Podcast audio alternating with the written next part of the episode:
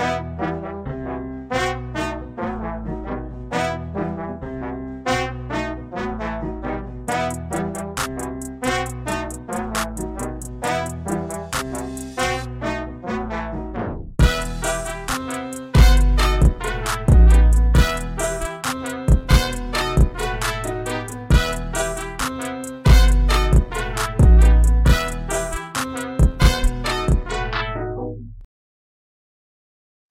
everybody, and welcome to another episode of The List. Hopefully, everybody has gotten a chance to detox, get back into a bit of a positive mindset.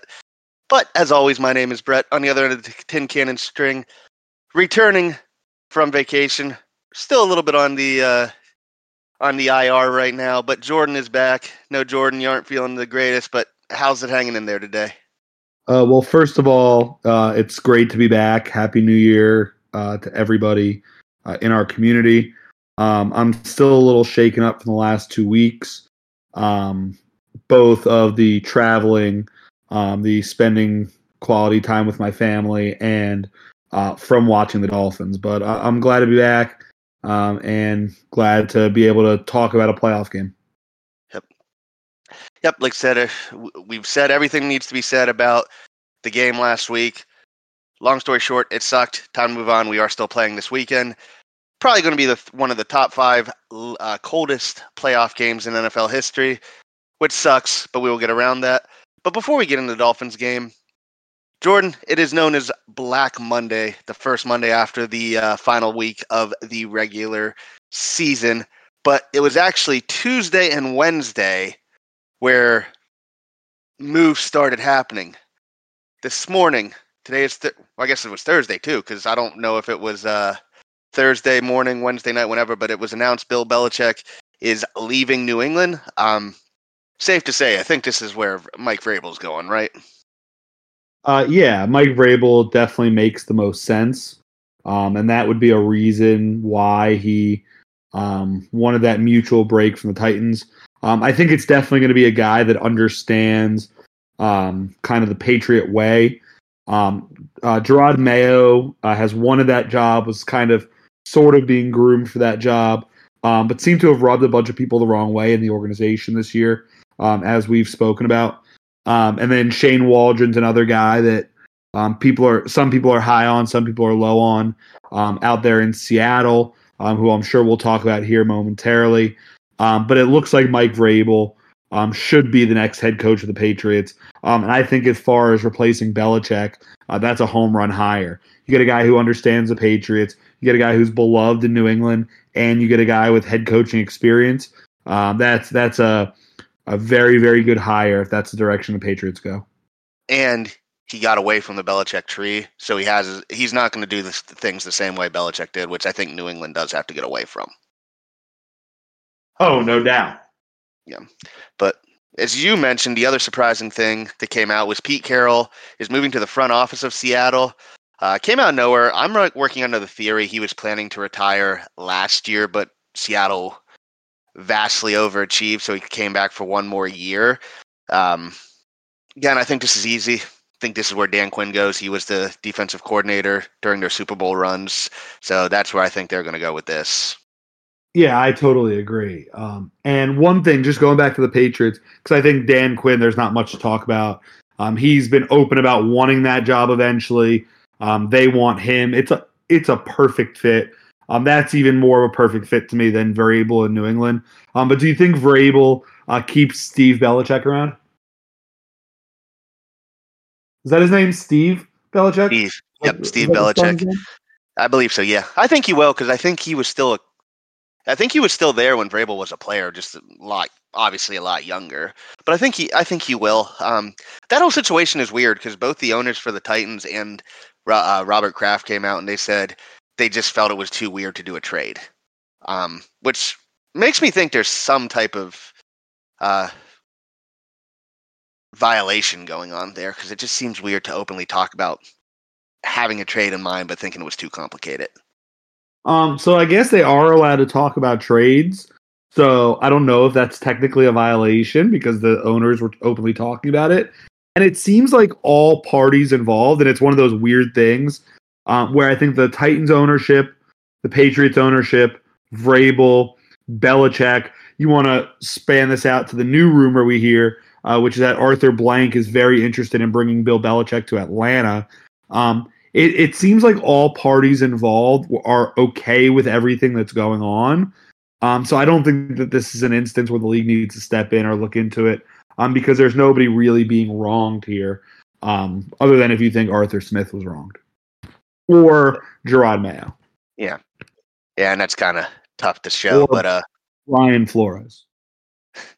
well, maybe Flores will have another lawsuit come out of this. Who knows? But he is one of the favorites as well for the job. But I think it's definitely going to be Vrabel up in New England. Oh, that would be fun. Could you imagine Brian Flores getting the Patriots job? Oh, that would be so much fun. It would be amusing.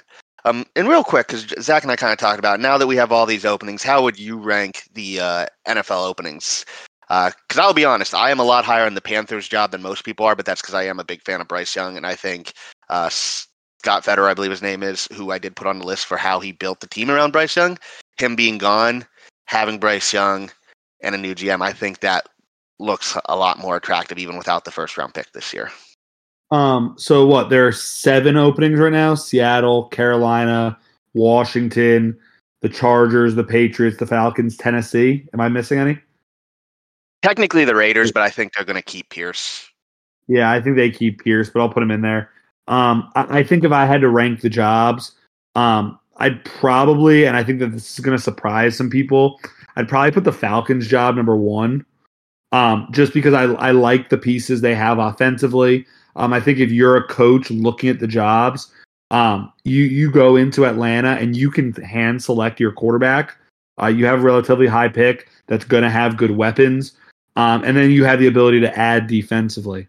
Um, I think that the uh, probably if I had to go number two, um, I'd probably say the Chargers job, um, just because if you're a coach like Harbaugh looking from the outside in, um, you have Justin Herbert there, who I, I people say what they want about Herbert, but I think he's having the right coach away um, for making a huge jump. You have a lot of pieces offensively, and um, you have some good names on defense. Um, so they are a, a good coaching staff coming in um, away from cleaning that up. Then you look at the bit the jobs like the commander's job. Um, that's a terrible job just because they don't have much talent on their roster after they traded um, a lot of it away. But they have so much money um, and cap room and the number two pick. Um, so I'm going to put the commander's job actually number three, um, just simply because you come in, you have the number two pick. Uh, if you, uh, there are rumors that Chicago might want to keep Fields, um, so you might get an opportunity to get Caleb Williams. Um, plus, you have over a hundred million dollars, I believe, in cap room. Um, four um, out of the teams on this list, I, I'd probably say Seattle, um, just because I think Seattle's the closest to making the playoffs. Um, you'll have Pete Carroll there um, to kind of help shape the next coach and kind of build the bridge uh, to the next regime, um, which I think is helpful. And outside of Geno Smith, I think that's if you take simply the quarterback position out, I think Seattle has one of the more talented young rosters in the league. Agreed. Um, so I'll put them. I'll, I'll put them four.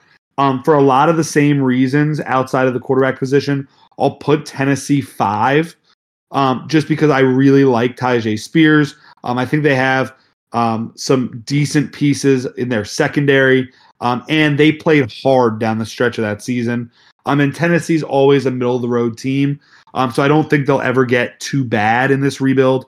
Um, personally, I'll put the Raiders six, um, just because they're in Vegas. It's a relatively big market, um, but I do think they keep Antonio Pierce, and this is irrelevant here. Um, I'll put the Panthers next, uh, which will be six, I guess, out of my seven, um, because I think the Panthers don't have a lot of assets. So if you're coming in, uh, you're probably not going to be good in year one at all. Um, you're probably going to be relatively terrible in year one. And I don't think David Tepper is the type of owner that I want to head into knowing that I'm going to be terrible year one. Um, and then last but not least is the Patriots job uh, because simply fuck the Patriots. Well, I would also say with the Patriots, they don't have any assets. Like maybe maybe you'd put uh, Christian Gonzalez, the cornerback, as an asset. And uh, what's their safety's name? Um, uh, Kyle Dugger. Yeah, Kyle Dugger as well. Outside of those two, I don't really think they have a lot of building blocks uh, on offense or defense. So I don't think their cap's terrible, but it just feels like they just don't have any pieces. So yeah, I, I definitely don't think they have the ability. Um, it it's going to be an adjustment period for the Patriots, um, and I think the coach is going to come in there. Um, will need to feel like he has a lot of stability, um, which is why Vrabel would be probably the perfect guy for that job. Yeah. And talking about the Panthers, I think it's going to be a similar situation to when we hired Flores, where they're going to have to guarantee or give up a five year deal to get someone. Uh, it sounds like a lot of people think they're going to go all in on Ben Johnson. Uh, ben Johnson's going to have his choice of jobs. Everybody's yeah. I, I think Johnson. that I, I, think Ben Johnson really for him, and I have it written down here so I can run through relatively quickly um, on who I think is going to get each of these jobs. Um, but I think for Ben Johnson, it's going to come down to the Panthers and the Commanders. Um, so for Ben Johnson, it's going to be: Do you want to coach Bryce Young, or do you want to take a chance to coach either Caleb Williams or Drake Maye, um, or even Jayden Daniels? Um, but just to run through this really quick, um, I think Seattle hires Dan Quinn. I think the Commanders end up hiring Ben Johnson. Um, I think the Panthers, I will say, will end up hiring Frank Smith. I think the charge. I think the Chargers uh, will end up hiring Harbaugh. I think the Patriots will hire Vrabel. I think the Falcons will somehow hire Belichick. Um, and then I think that the Tennessee Titans will hire Bobby Slowik. Yep, and I think those are all basically what Vegas is projecting too. Uh, as a Dolphin, as a Michigan fan, excuse me, I will say this: the rumors are uh, for Harbaugh to go anywhere, he's going to want full autonomy. So if you get him in, he's he's picking the GM too, which will be interesting. Because uh, so I, I guess for that, are there any teams on this list that haven't fired their GM? Because if if a GM is sitting in the room helping interview the coach, and a coach comes in saying he wants a new GM, I don't think the GM in place is going to like that very much. No, the Chargers, the Panthers, the Patriots, and the Commanders are all looking for GMs as well. I think the Carolina just announced they're interviewing like 10 people. Um, the Commanders, it came out that they are down to their two finalists. Uh, one is the assist. I don't have the names in front of me. I know one is the assistant GM for San Francisco, and the other is the assistant GM for uh, Chicago. Which I don't know why you would go for an assistant GM in Chicago, but I digress. Um, but everywhere else, has their GM in place. Unless they decide, unless Oakland or Vegas decides they don't want to go with Pierce, then they don't have a GM either. So there are some possibilities. A name, uh, just throwing it out there that I could see the Panthers hiring. Um, and I know that you had brought this name up previously in previous episodes. Um, is actually Brian Callahan.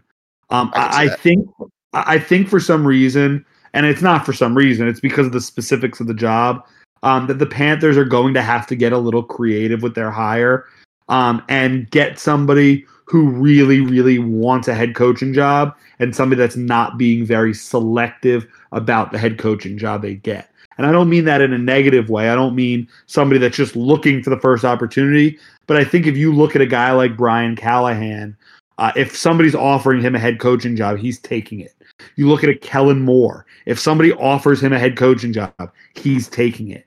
You look at a guy like Frank Smith, if somebody offers him a job, I think Frank Smith is going to be a little more selective because he knows come next year he's going to be what Ben Johnson is right now if he stays in Miami.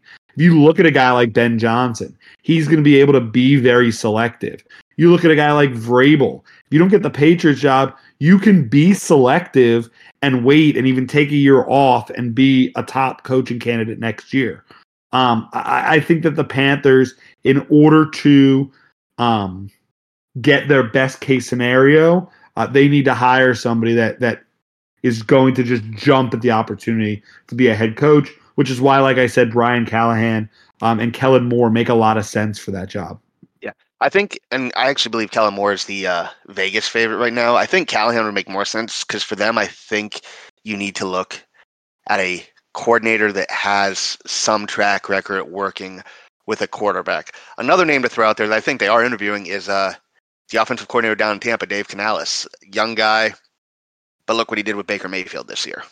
You get Yeah. someone who has that kind of history, or if- even if it's a small track record, get them in, help them simplify things for Bryce Young. I think I've mentioned before, but The Athletic had an article come out a couple weeks ago, and it just shows. Now, granted, it is only one side. It just shows how much of a uh, mess Carolina was, how no one really had an idea of what to do, just different ideas on how to run the team, how to run the offense. So it's just a mess. So you just need someone who's going to say basically what Mike McDaniel did for Tua said, let's get back to basics. Let's work on what you're good at and improve from there. And if you look, I mean, we, we talk about the Panthers don't have many weapons. Chuba Hubbard and Miles Sanders aren't horrible backs. Terrace Marshall and Jonathan Mingo and Laviska Shenault are all young receivers still. Um, Thielen had a really good year. You have Ekwonu on the offensive line. You have Taylor Moton on the offensive line. Um, you have guys like Derrick Brown, Brian Burns, Frankie Luvu, Gross Matos, Deion Jones, Donte Jackson, Jaycee Horn, Shaq Griffin, C.J. Henderson, Jeremy Chinn. I mean, they have guys. They they don't have. If you look at their roster, and then you look at a roster like the Commanders right now, um, yes, the Commanders are going to be able to add a number two pick to it, um, which is what the real sticking point is. But if you're the Panthers, you're still going to have an opportunity to add a good player at 33, um, and you're going to have. Hopefully, you can restructure a little bit and get yourself a little bit of cap room. Um, the Panthers are a team. The right guy takes that job. I know I rated it low, but you could say that about any job. If the right guy takes any job, um, they can turn it around relatively quick. But it needs to be the right fit for the organization. It also needs to be the right fit for the coach. And that's an awful division. And it's an awful division. So, but um, we're gonna keep going with the uh, coaching news, and this is the one that really shocked me. It turns out my Wolverines retired Nick Saban. I actually had to look to see if that was fake or not when that news came out, because that came out of nowhere. Um, everybody was saying Dan Lanning, the Oregon coach, was going to be the favorite. He came out today and said he is staying at Oregon. Did you watch that video? I did. That was actually Oh, really not. That was really But- cool. Yeah. And it's it's crazy that they made that so quickly, huh? Yeah, I think it. I think I saw they actually used it for recruiting like a year or two ago, so they just recycled it. Uh, Um, I heard that, but uh, really, a couple questions for you, Jordan. One, what was your reaction when you saw the news? Two, who do you think's taking the job now? And three, is this a good job? Because in my mind, the, this is going to be the toughest job for anybody following Nick Saban, and with the NIL, the transfer portal, with SEC getting expanding and getting some really good coaches, Kirby Smart, uh, Steve Sarkisian if he stays there, Lane Kiffin what he's doing at Ole Miss if he stays there, uh, Mike Elko now. Uh, I like what Eli Drinkwitz is doing at Missouri.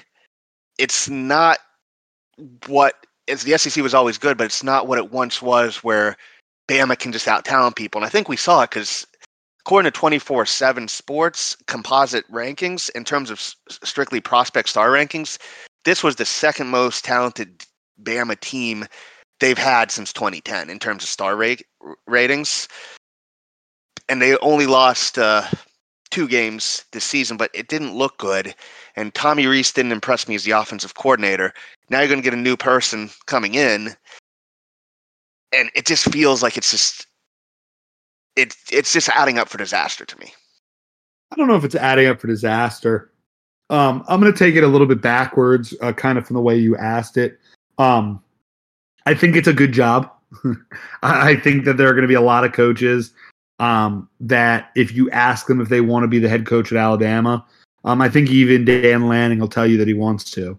Um, I, I think the problem with this is that it's already almost mid January, um, and uh, most of the uh, portal is closed, and most of the guys have decided where they're going. Um, I think it's going to be tough for a coach uh, to bring in his guys in year one. I mean, you look at some of those names that they're looking at. A guy like Sark is going to have his best Texas team next year with Quinn Ewers coming back. I mean, I don't know if Sark is at the point in his life right now um, where he wants to leave Texas. You look at Dan Lanning. alcohol issues. And it's not just simply that it's i mean he's finally when, when you're somebody that's gone through um battles like like he's gone through with his alcohol with his depression and, and all the different stuff. I think once you finally find your home and where you're at, um, it's tough to get pulled away from that. And I think Texas can match whatever Alabama's going to give him. Yep. Um, so I, I definitely think he, Sark stays in Texas. Um, Dan Lanning's in a great spot in Oregon right now. Um, uh, do they pull Kalen DeBoer? Is that is that a guy? Could he leave Washington for Alabama? But now you're talking about a guy who's from South Dakota, who most of his uh, work has been on the West Coast, coming all the way out to Alabama. I don't know if that makes a ton of sense. I know Joe Um, Klatt said he'd be shocked if DeBoer's not the coach, but like aside from what two years in Indiana, it's all been like you said out west. Yeah. So, but is Alabama a job where you really need to get a guy who understands the program? Could a guy like James Franklin, who I think would be a disaster at Alabama? I would love to Um, see it just because that'd be so funny. Yeah, I just when, when you look at the names, there aren't a lot of names that that really make sense. Um, the the name that's that really I keep going back to is Dabo. Um, Dabo played at Alabama. Dabo worked for Alabama for eight nine seasons. Um, Dabo has said in the past uh, that working, being the successor for Nick Saban, um, I I know he said that that would be something that appeals to him. Um, and I just think it makes a ton of sense. I think he is stalled out at Clemson, and I think that that is a job um, that he can get. Uh, and yeah, he'd have to probably change his policy a little bit on NIL. Um, but but that's transfer a portal. job and the transfer portal. But I, I think that that's that's something that really makes sense. Is Dabo uh, leaving the ACC and going to Alabama? The couple other names that we saw, Lane Kiffin, to me doesn't make a lot of sense. Uh, Mike Norvell makes sense, but I think, like you've said a couple times, he'd get eaten alive his first couple years at Alabama. And I don't know if a coach is going to get a couple years. I, I think he's going to be expected to come in and win right away and keep success right away. Um, do they look at a former offensive coordinator, Bill O'Brien, um, or Brian Daboll, or a guy like that who has NFL head coaching experience and has been at Alabama? Or does does Alabama sell their soul and go get Urban Meyer? So it, it's there are a bunch of options they can go. I think they go the NFL route, um, whether it's a Bill O'Brien, whether it's a Brian Daboll, um, or I think ultimately the guy that makes the most sense is Dabo Swinney. Yeah, I keep going back to Dabo. Uh, DeBoer, I think, would be a good coach, but he relies so much on seniors, super seniors, grad transfers. Because I believe Washington was one of, if not the oldest teams in uh, the Power Five. So I don't think he'll be able to rely on that as much at Bama. So that may be an adjustment. Um, the only name I hear with the NFL and it's not happening is DeMeco Ryans. Yeah, but he's not leaving. yeah, he's not leaving after that. Uh, so I go back to Dabo. Uh, last I saw, I think the favorite was Norvell. But like you said, I think from what I've seen, a lot of how he handled Florida State being left out of the championship or the power, the Final Four, has put a lot of people off, and that's something you can't do at at uh, Alabama. But, But I- so well, first of all, first of all, at Alabama, he's not going to have to worry about getting left out of the playoff. That's first of all. Second of all, every single person associated with Florida State University handled not getting into the college football playoff poorly. Yeah. The players, the coaches, the fans, the the university themselves, everybody. So I don't fault Mike Norvell because there's not a, a way he could have handled that that I think would have rubbed people the right way. Um, I tweeted out through the list Twitter, um, and I stand by it, and I haven't been on to talk about it, so I'm glad it's coming up now. Um, I, I thought the university, uh, that Florida State University, should have been ashamed of how they handled um, the situation with the game um, and going into that game against Georgia. Um, and, and you, you look at in 2017 when UCF didn't make the the college football playoff, they had an opportunity to go against Auburn, who was seen as a top team all year, who beat Alabama that season, who Alabama went on to win the national championship. UCF's claim is that we beat the team that was the only team that beat the champion and we didn't lose. So UCF didn't get in. They went, they beat Auburn, they played well, and they won the game. You say that you should be in the national title picture. You say you should be in the final four, and then you go lose by 60, and none of your players even play. Um, I think Florida State should be ashamed of themselves, and I think Florida State is going to have some karma come back to them. Um, and I think they're going to be a team that underperforms next season.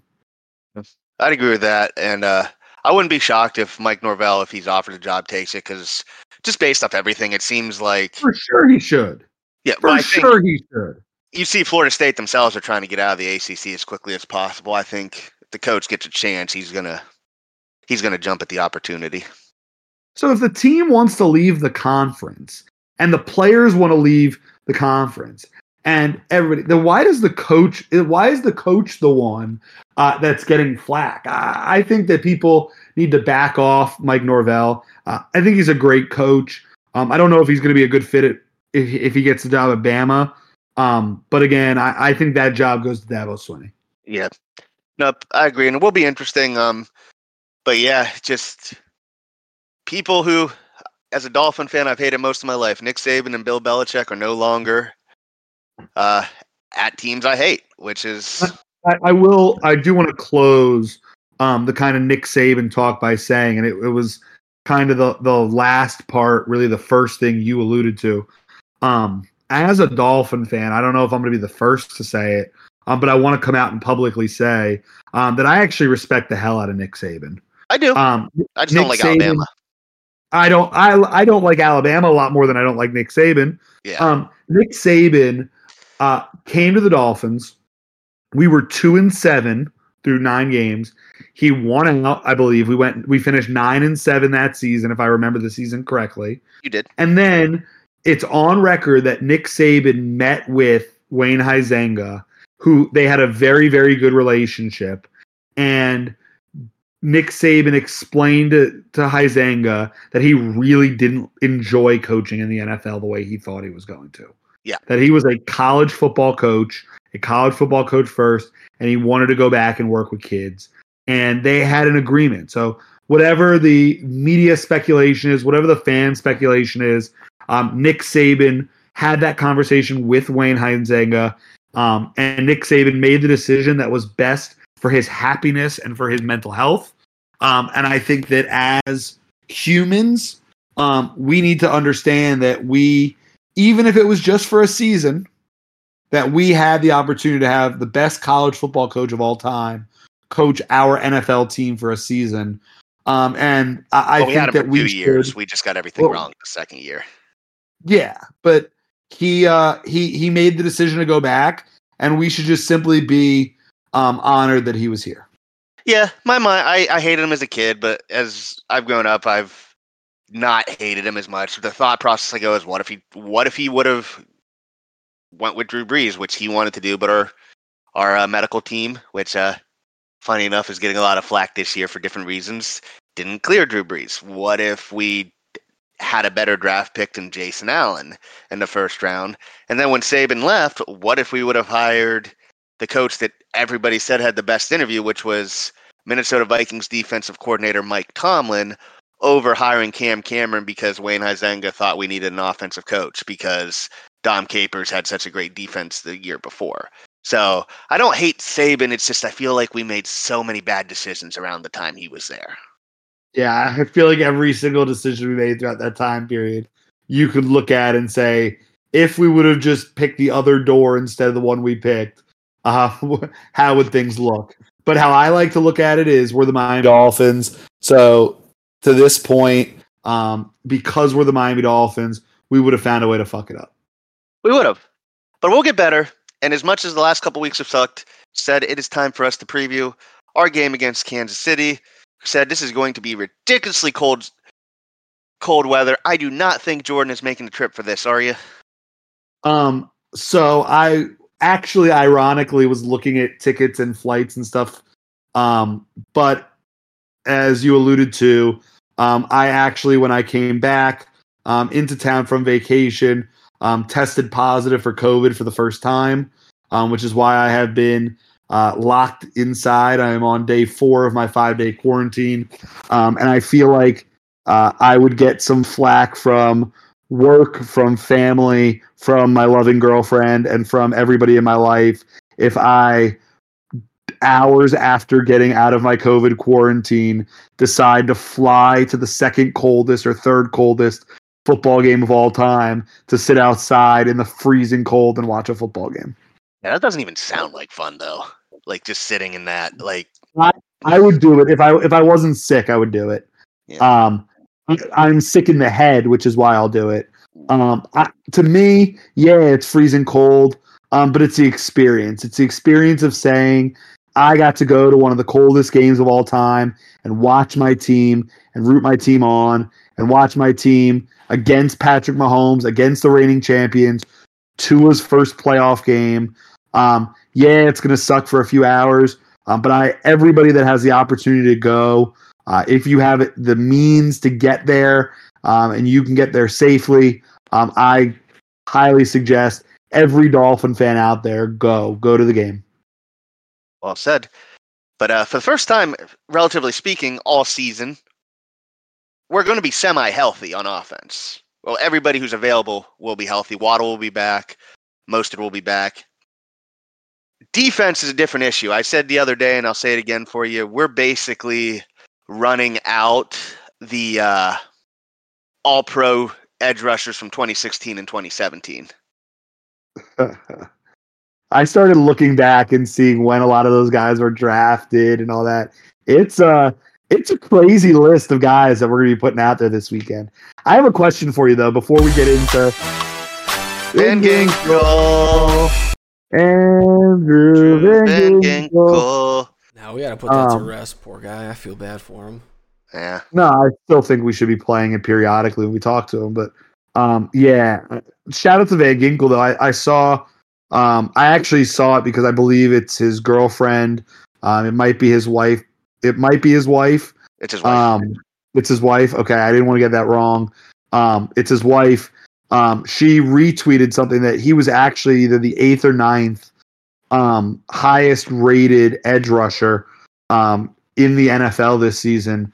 Uh, for a guy that we talked about early in the year um, and before the season in our preview show, I remember talking about how much both of us love Andrew Van Ginkel. Um, and we both felt that he was kind of the reason we were skeptical of the Bradley Chubb trade back then. Um, but shout out to Van Ginkel. But the question I wanted to ask you, Brett, um, before we got sidetracked by our wonderful producer, Zach, uh, who I missed very much. Um, the, the question I want to ask you is if you could have one guy back that's hurt, so you look at all the guys we have hurt. If you could bring one guy back, who would it be and why? Um, it would be Jaelan Phillips because he would be lining up against Jawaan Taylor, and I would take that matchup ten times out of ten. So to me, ironically, um, I don't think it's a defensive guy. You said the offense is pretty healthy, um, but I would bring back Connor Williams. That would be um, my second choice. I think our offense has just been so much different since uh, Connor Williams left um, and got hurt that that I would love the opportunity to bring back Connor Williams. Yeah, I do agree with that too. And people keep talking about, complaining about us doing the outside, doing so many outside zone runs, going to the outside, which, in fairness, have been working. Most times, we still do have a couple. We do have a couple um, negative runs and some fairly big losses, but Unfortunately, we saw, especially with Robert Hunt out most of that time, when you have a interior line of Eichenberg, Lester Cotton, and Robert Jones, you're not running up the middle, unfortunately. No, and, and I think people were making fun of that pitch play a little bit um, that we were running uh, against the Bills. It, I hate how it looks too, but it was it was working for the most part, and you had to do it um, because you can't run up the middle right now. So, and Mostert and Achane aren't really run up the middle guys. Um, those are guys you should be getting on stretch and should be getting on outside zones, mm-hmm. um, and and off tackle type plays and letting them create out there. Yep. Now, like I said, I do think we match up well with Kansas City. I think we showed we matched up with Kansas City well in Germany. I think we're in a lot of ways, and I know McDaniel said this today. are in a better situation offensively. Um, couple things I do want to mention and stuff that we've talked about this year. Outside outside of Tyreek and Waddle, our wide receivers have been very disappointing. Like Cedric Wilson had a couple moments, but he doesn't do it consistently. He doesn't create separation. Braxton Berrios has not been the safety valve I was expecting. And while Durham Smythe has been okay the last couple weeks in the receiving game, and him and uh, Julian Hill have been good blocking, do you want to know how many touchdowns our tight ends have this year? Uh, zero, right? Zero. So we have nothing there. Now, healthy, like everybody healthy, I think the offense can hang with anybody. I think they've shown that. I don't even think it matters about the cold. But I think you're seeing now, especially with Waddle and Hill banged up, we're seeing um, we're seeing some of the roster issues on offense appear, which could hold us back a bit. I'm not as worried. Kansas City has a tough defense. Um, I'm not as worried about their offense. Weird to say that with Patrick Mahomes, but they don't have great receivers. Rashid, Rice, uh, Rashid, I believe his name is Rice uh, from SMU, the rookie, yeah. has been okay. Uh, Travis Kelce's not healthy. He's uh, clearly dealing with not just injuries, but his newfound fame outside of the football world, and that's clearly distracting them. I do have issues because, like, like I said, we're three of our top four pass rushers, and arguably our three top pass rushers, because I don't think the team trusts Ogbah at all right now, are guys who weren't on the team starting in December. Two of them are not even on the team last week. So that's going to be an issue. Crazy. It is crazy. That just tells you how bad the injuries have been. Um, I think it's going to be a close game because for everybody talking about how bad the Dolphins have been against playoff teams, Kansas City's one win was against us, and we arguably should have won that first game. So I think the matchup's going to be fine. The cold the cold's an issue, but I think that's going to be an issue for everybody because Kansas City's not really built to be a physical team either. I think we're actually built to be more physical than them. It's whether our coaching staff will stay with the running game, which at times has been an issue. But I compared this on our Discord earlier this week. Mike McDaniel, in a lot of ways, has a young Andy Reid in him, where he's a great play designer, but sometimes he falls too much in love with the pass rather than sticking what's working with the run. And it's coming back again uh, with Andy Reid now, where Kansas City fans are begging him to run more with uh, Pacheco. Brett Kollmann just had a video come out that's very good on that. So I think a lot of that is learning and just maturing, which I hate to say this late in the season, but that's the truth. And I think with Tua, we also, as great as Tua has been, we got to get away from those single, those pre-snap reads because some of his worst interceptions have come from seeing something pre-snap and then not getting what we want, or people like Claypool, like Wilson, not running great routes, and a combo of all of them. So we do have to evolve a little bit. I am going to pick the Dolphins to win. I think it is actually going to be a low scoring game. I'm going to pick us to win 20 to 17 just because I think we are built in theory built better for this these type of conditions than the Chiefs ironically are. Uh, I'm going to pick the Dolphins to win 28 to 22. Um, I think both Achane and Mostert have big games. Uh, for that matter, I think Pacheco has a very big game too. Um, I, I, think that uh, you just alluded to one of the reasons why we're going to win, which is uh, I don't think that uh, McDaniel is going to be able to go away from the run.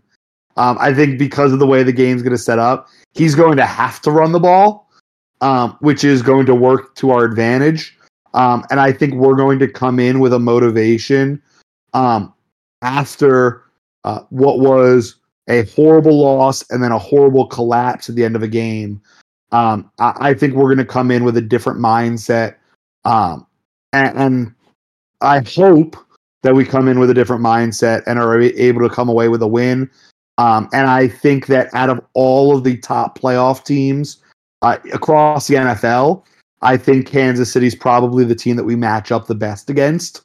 Um, and I think that as much as last week hurt, um, we're actually in a very, very good spot going into Saturday's game. I agree. And just a question going into this game, like how much of a percentage, or would you agree with this? I would say with where we ended up, I would put 50% of it on the team needing to mature, both the coaching staff and the t- and some of the players.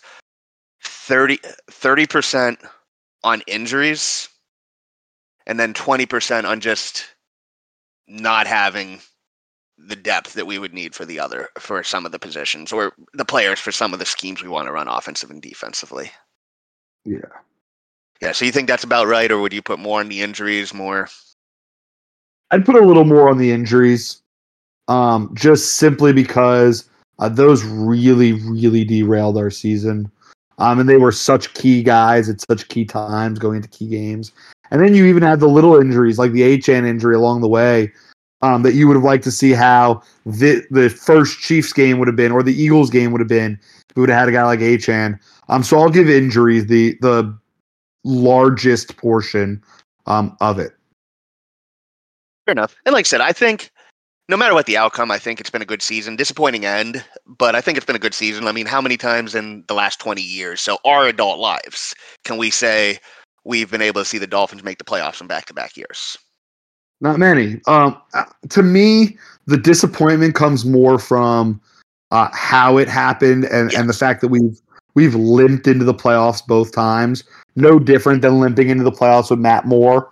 Um, no different than limping into the playoffs the time before, like Skylar, Matt Moore. It's it's and then this year it's we have the quarterback, but we don't have the rest of the roster.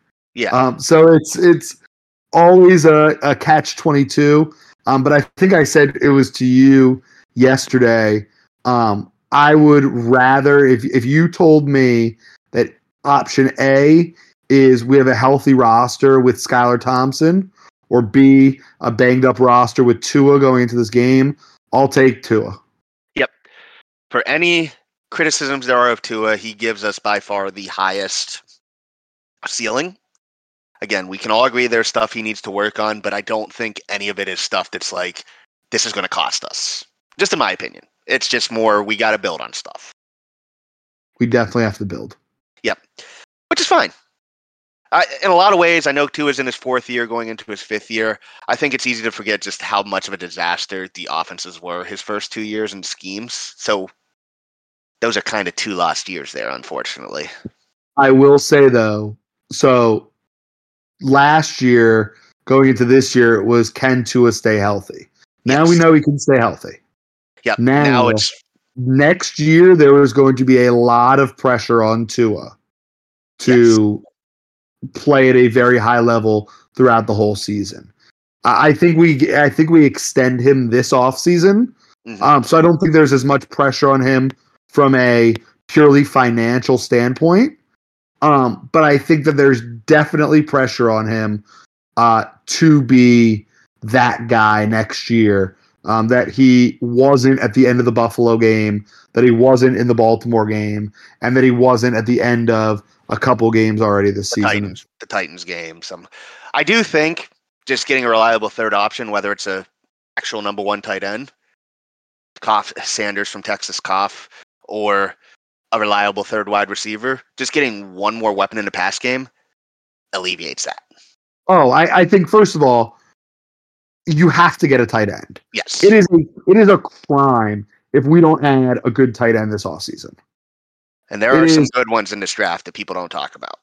That is, and we've talked about him, Ja'Tavion Sanders um, and Cade Stover, who I know were both very high on those two guys um, because everybody just simply looks at Brock Bowers, who we're not getting. So uh, yeah, it's enough. not even worth. It's not even worth talking about him, unfortunately.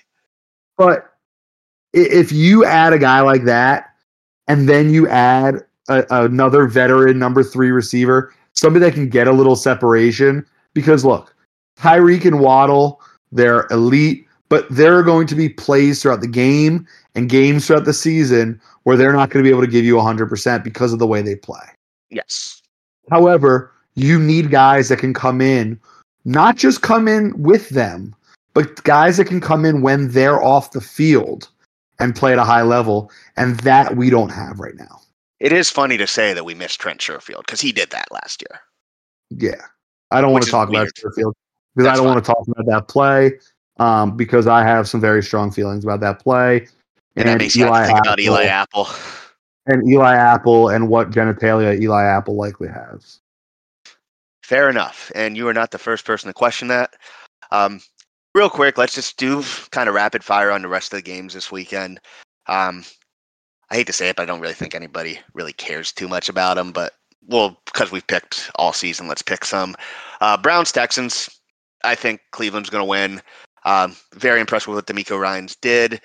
The uh, rule of thumb, though, is usually in playoff games like this, you go with the veterans, and the Browns have been here before, and they have a great defense. So I think the Browns will beat the Texans because I just think the Texans are too young. So this is going to be a learning experience for them. Um, I think that the Texans, if this game was in Cleveland, I would pick Cleveland. I think a lot of people are picking the Browns to win for the same reason you said. Um, but I think some people were picking the Colts last week for the same reason you said. Um, I'm going to pick the Texans to win this game. Um, I don't think the Texans are able to get through Buffalo, um, but I think that they're able to get through Cleveland. Um, I think Joe Flacco's had a great, great, great run. Uh, it's been fun seeing him back, um, but I think that the Texans end up winning this game. The Steelers versus the Bills. I think under normal circumstances, the Bills are going to kill it. Would kill the Steelers, especially because T.J. Watt is out. I am still going to pick the Bills, but if we're complaining about our weather forecast, have you seen the weather forecast for Orchard Park? Yeah, uh, that is not fun. Um, I do think that the Bills are going to win the game, but I think it's going to be close. I do. Um, I think the game. I think the game last week uh, against Baltimore, even though Lamar wasn't playing, um, because it was in the rain. Um, I, I think the Steelers are going to be prepped for that. If there's a if there are teams in the league and and take I mean you never want to see the Raiders or the Ravens right now. You never want to see the 49ers right now. Um, but if if you take a team that you don't want to see in a bad weather game, um, the uh, the Steelers are probably one of those teams.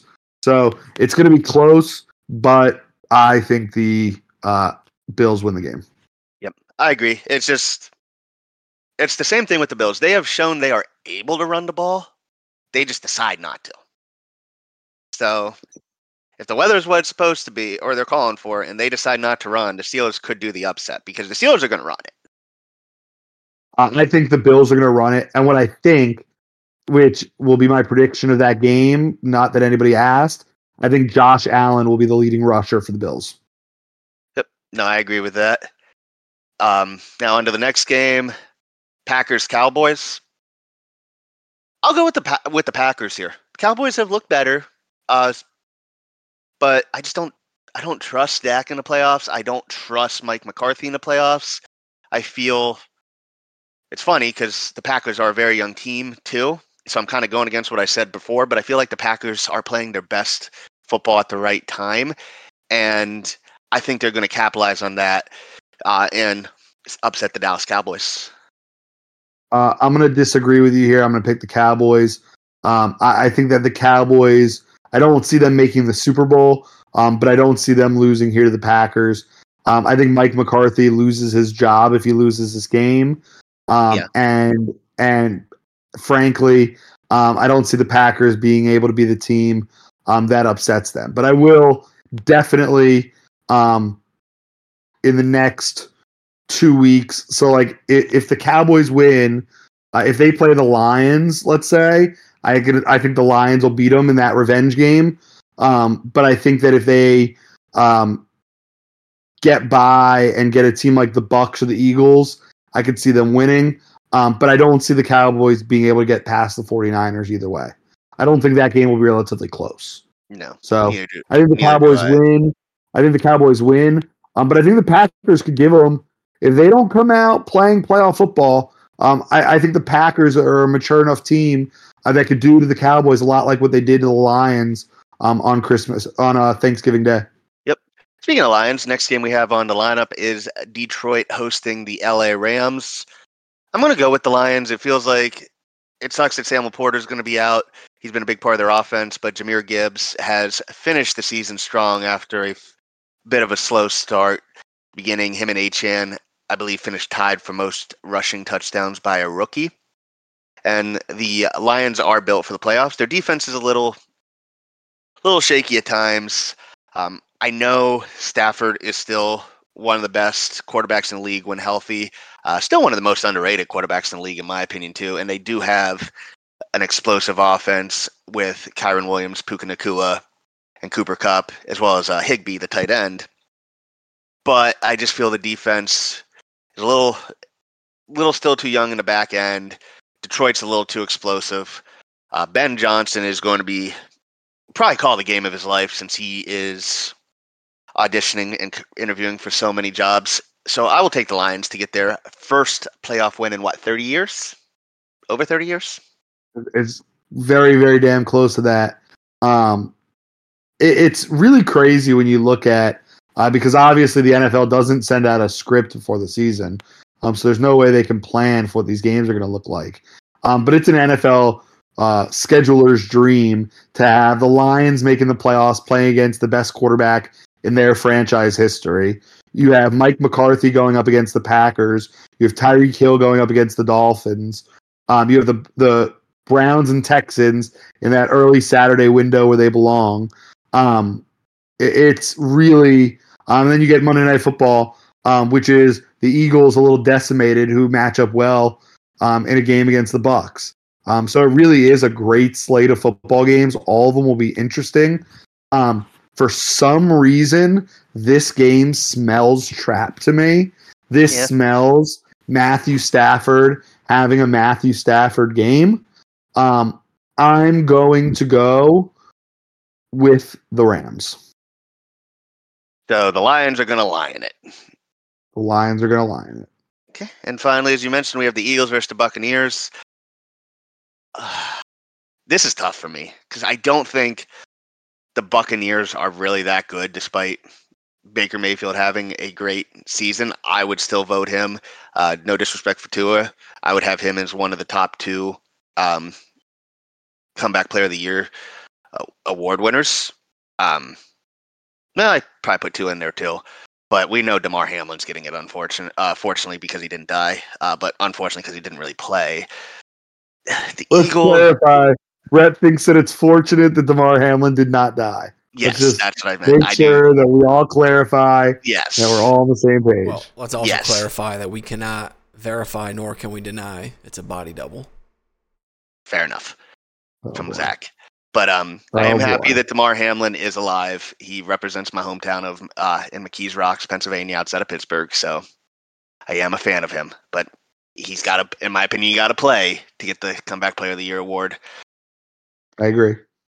I am going to pick the Bucks just because while the Eagles are the more talented team, something has fundamentally went wrong with this team. Like they literally just have to tush push anymore. I believe AJ Brown is might well he didn't practice today, so he, he's up in the air. But they miss Shane Steichen on offense. Um, someone that I liked as a defensive hire that I thought would come to the Dolphins with Fangio, Sean Desai, got demoted. Their defense has just not lived up to what many expected and has imploded. So it just doesn't feel right. Like, and I think Sirianni is kind of a dick as a head coach. I think he's probably the most hated coach in the NFL now, um, with Belichick technically unemployed currently. Um, for coaches like that who rely so much on bravado, it it's this sounds weird to say, but when it works when everything's well, but as soon as things go south, it really stops working quick and things get worse. So I'm picking Tampa to win, and I would not be shocked if Sirianni gets fired afterwards. Wow. Well, wouldn't first of all, wouldn't that be something? Um, I did you pick the game? Yeah, I picked the Bucks. Uh, I'm also going to pick the Bucks. Uh, the report came out today um, that uh, what is it? Hurts hasn't thrown a football all week, um, which means that there's not much great game planning going on, um, which is very worrisome for me uh, if I'm the Eagles. Um, I think that the uh, Bucks are in a prime position at home um, to win this game in an upset. Um, and I think that'll be uh, the upset of the week will be Baker Mayfield uh, making it to the second round of the playoffs and really could get people to start talking about him um, as a serious candidate for that comeback player of the year uh, award. Um, on the Damar Hamlin thing, obviously glad he's okay. Um, but I think that's the type of guy that they should have given like a Man of the Year award to. Yeah. Um, rather than a um, comeback player of the year because, like you said, uh, he hasn't really played. Yeah. Yep. So those are our picks. Will be interesting. Uh, normally, this is where we put someone on the list. Uh, Jordan and I agreed, especially after such a heartbreaking loss, bit of a collapse. We're not going to put people on the list this week. But Jordan, I don't know about you, but I'm going to keep encouraging people to just enjoy this weekend because we have not been a playoff team most of our adult, like I said, most of our adult lives, and for some of the a part, big part of the fan base, that's their whole lives. So don't take it for granted. And the fact that we are in the playoffs and it's single elimination. This isn't like any other sport where there's a series, best of three, best of four. This is single elimination. So just enjoy this weekend. Yeah, I, I think if this was a game that we were going into against the Chiefs, just a regular game, uh, I think we'd be very excited for it. Uh, so I think we should be more excited for it that we're going into a playoff game against the Chiefs. The end of the season was disheartening, but this is no longer the end of the season. Um, this is the NFL playoffs. Anything can happen, um, and it is a, a game to see um, who's the last team standing. And, and I hope that's us. Um, I hope we are competitive Saturday. Um, and I think that if we come out um, and play to the best of our ability, uh, that we really do have a good shot. Um, because as much as we've been struggling, so have, so is Kansas City. Um, so I, I think that if we uh, compose ourselves, get ourselves together, um, come in with a great plan, uh, McDaniel has those boys ready to play. Um, I could definitely see the Miami Dolphins winning this game, um, and I think we should all just simply have fun enjoying that fact. Yep, I agree. And before we sign off, make sure you do check out listpodcast.com. I finally have my Jayden Daniels, Joe Burrow uh, article up.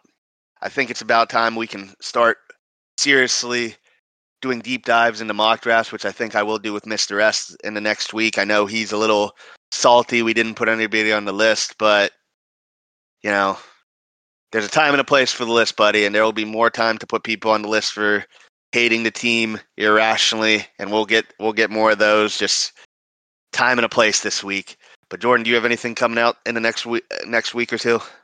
Yeah, I, it really depends on how this week goes um, for the Dolphins. I'm trying to wait um, to start doing some uh, team mock draft stuff um, until re- really the season ends. Um, so once that uh, does happen, uh, I'm sure we're going to have a lot of stuff come out this offseason. Yep, I agree. And on the Michigan front, if any nobody saw, the NCAA president came out and said Michigan won the national championship fair and square, so Zach can stop all this dirty cheater talk uh, for a couple weeks. Oh. Did anybody ask if they cheated? So you're telling me this guy just came out on his own whim and said, "FYI, everybody, Michigan didn't cheat." I think he was asked, but he said they showed that it, they showed that we won it fair and square. He said we're So- innocent. You know what that means? That means I didn't show up for court that day. Yeah, Mm, I don't know about that. Yeah, well, that's as far as I'm concerned. We're innocent and we're the national champs, so I can talk trash for 365 days, as far as I'm concerned. But it is time for us to end. It is time for the week. It is time for Jordan to get some rest. He was a trooper. He played injured.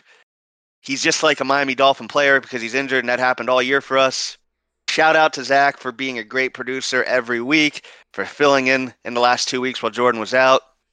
Shout out to Mr. S for being a good sport with all the 0 and 6 talk from when he started his picks. He did have a great comeback. And then, like I said, just enjoy the weekend. This will be fun. For Zach, for Jordan, I'm Brett. This is the list. And remember, we are watching. Zach, hit that music.